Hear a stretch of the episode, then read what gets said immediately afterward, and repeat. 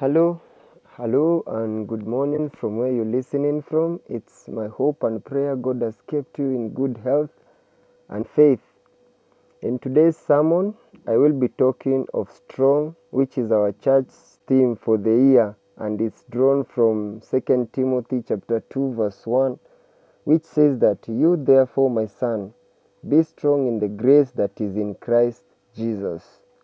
I shall be looking at it from the character Elijah, who was among those that David describes in his Psalms, in Psalm 69, verse 9, where he says that, For zeal for your house consumes me, and the insults of those who insult you fall on me. This also described Elijah uh, when Jesus was with his disciples and they asked him of when the end time will be. Jesus himself answers and says, He doesn't know, but only the Father, but gives them signs as to how to know it is near in Matthew chapter 24, and also signs to show that it has come in Matthew, like in Matthew 24.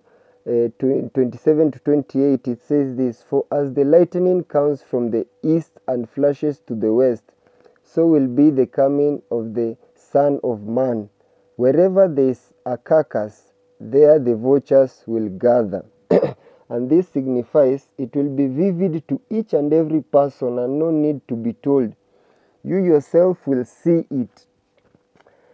Uh, even with these answers, the, the, it was still ambiguous given that Daniel the prophet writes of the vision shown to him by God as per to the end times in Daniel uh, 12. And he too, when he asks, uh, God tells him in Daniel uh, 12 8 to 9, I heard, but I did not understand. That is Daniel. So I asked, My Lord, what will be the outcome of all this? He replied, Go your way, Daniel, because the words are closed up and sealed until the times of the end. You see, this was a conflict that disturbed many, and Jesus sheds more light to his servant John in Revelation, and he starts by giving warnings to churches. Then we are told of the seven seals.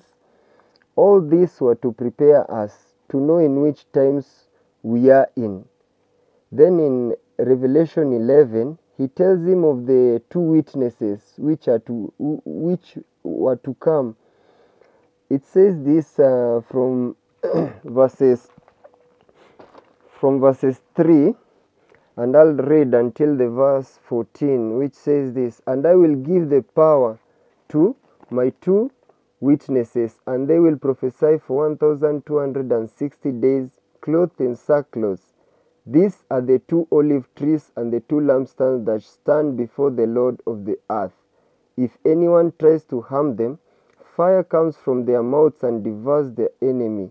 This is how anyone who wants to harm them must die. Then these men have power to shut up the sky so that it will not rain during the time they are prophesying, and they have power to turn the waters into blood and to strike the earth with every kind of plague as often as they want. Now, when they have finished their testimony, the beast that comes up from the abyss will attack them and overpower and kill them.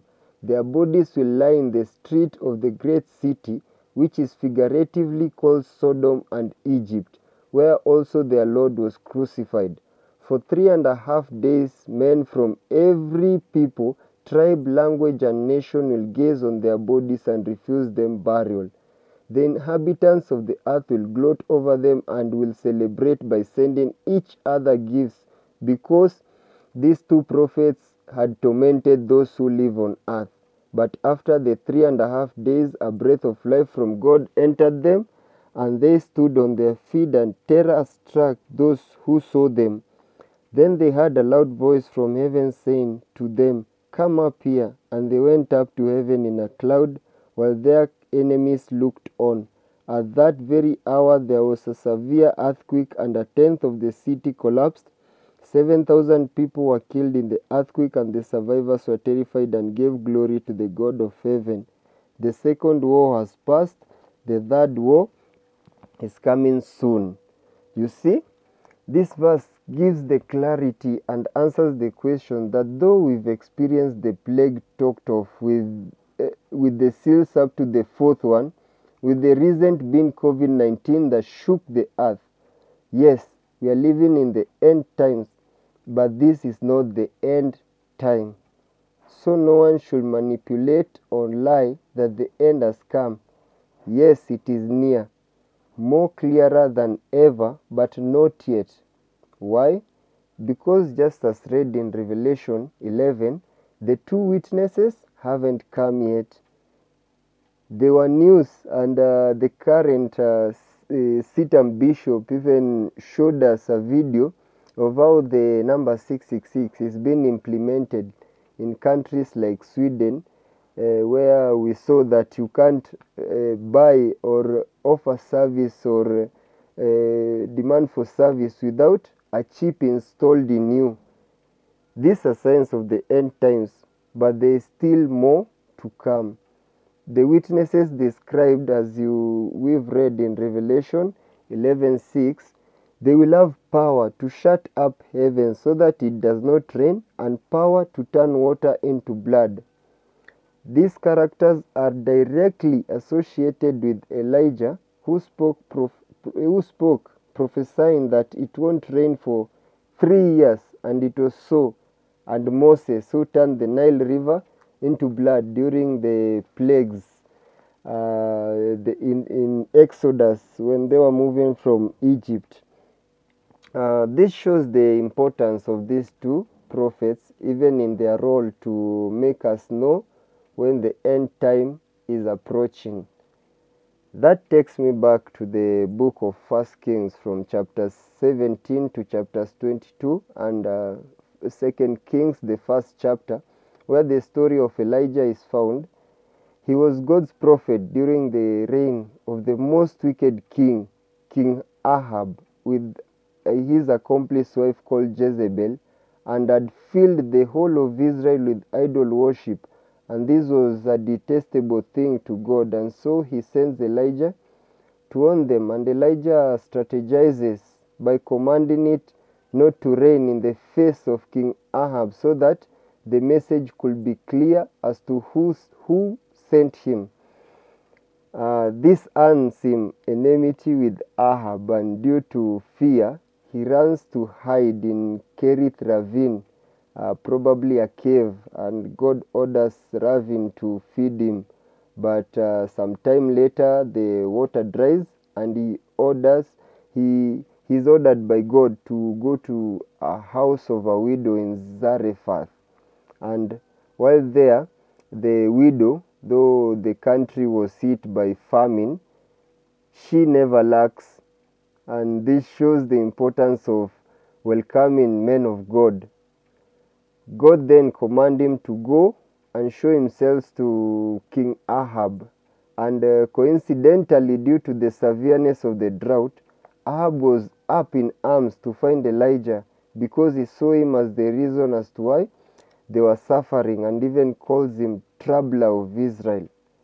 Elijah then commands Ahab to bring prophets of Baal to contest so as to know who is the true God through sacrifice. Elijah's, uh, Elijah's sacrifice passes the test and he orders that the prophet of Baal be killed. This act made him brush shoulders with Queen Jezebel, who vowed not to rest till he sees his head uh, disconnected from his head, uh, his neck dis- disconnected from his head, despite the rain falling and famine uh, stopping. Uh, with this, Elijah becomes terrified and rushes to hide in a cave. And while there, if you allow me to read in First Kings chapter 19, I read from verse 3. It says this Elijah was afraid and read, ran for his life when uh, he came to Beersheba in Judah. He left his servant there, while he himself went a day's journey into the desert. He came to a broom tree, sat under it, and prayed that he might die. I have had enough, Lord, he said. Take my life. I am no better than my ancestors. Then he lay down under the tree and fell asleep. All at once an angel touched him and said, Get up and eat. He looked around, and there by his head was a cake of bread baked over hot coals and a jar of water. He ate and drank and then lay down again. The angel of the Lord came back and a second time and touched him and said, Get up and eat, for the journey is too much for you. So he got up and ate and drank. Strengthened by that food, he traveled forty days and forty nights until he reached Horeb, the mountain of God. There he went into a cave and spent the night. And the word of the Lord came to him, What are you doing here, Elijah? He replied, I have been very zealous for the Lord God Almighty. The Israelites have rejected your covenant, broken down your altars, and put your prophets to death with the sword. I am the only one left, and now they are trying to kill me too. The Lord said, Go out and stand on the mountains in the presence of the Lord, for the Lord is about to pass by. Then a great and powerful wind tore the mountains apart and shattered the rocks before the Lord, but the Lord was not in the wind. After the wind there was an earthquake, but the Lord was not in the earthquake. After the earthquake came a fire, but the Lord was not in the fire. And after the fire came a gentle whisper. When Elijah heard it, he pulled his cloak over his face and went out and stood at the mouth of the cave. Then a voice said to him, What are you doing here, Elijah? He replied, I have been very zealous for the Lord God Almighty. The Israelites have rejected your covenant, broken down your altars, and put your prophets to death with the sword. I am the only one left, and now they are trying to kill me too. The Lord said to him, Go back the way you came and go to the desert of Damascus. When you get there, anoint Hazael king over Aram. Also anoint Jehu son of Nimshi king over Israel, and anoint Elisha son of Shaphat from Abel Meholah to succeed you as prophet. Jehu will put to death any who escape the sword Hazael, and Elisha will put to death any who escape the sword of Jehu. Yet I reserve seven thousand in Israel all those all whose knees have not bowed down to Baal and all whose mouths have not kissed him. You see the event here? God is testing him to see his strength and affirms he is strong because he doesn't budge despite the strong wind, the earthquake, or the fire.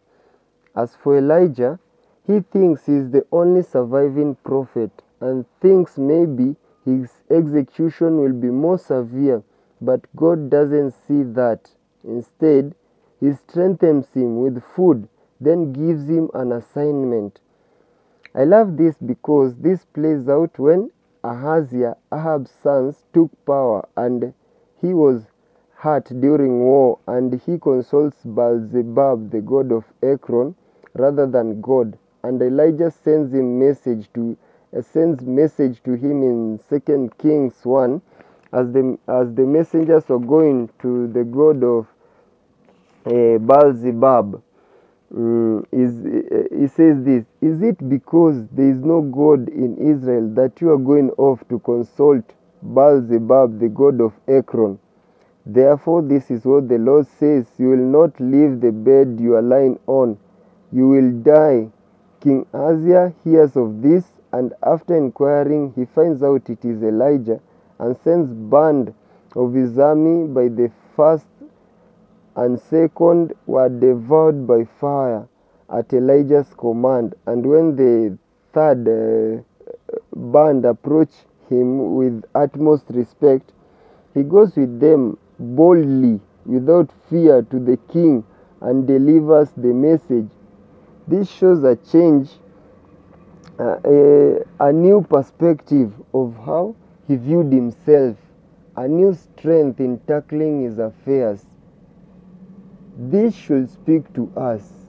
We shouldn't see ourselves as per our situation, but see ourselves as God sees us, not defeated, not in desperation, not oppressed, not ill, not poor, not depressed, and the likes. We should know that the power that resides within us is not of timidity, nor of fear, but one that is able to trample over scorpions and snakes. I command you to use this to the occasion and rise up and be strong in the Lord. You are born to overcome. Thank you, and may God bless you even as you share my sermons. Amen.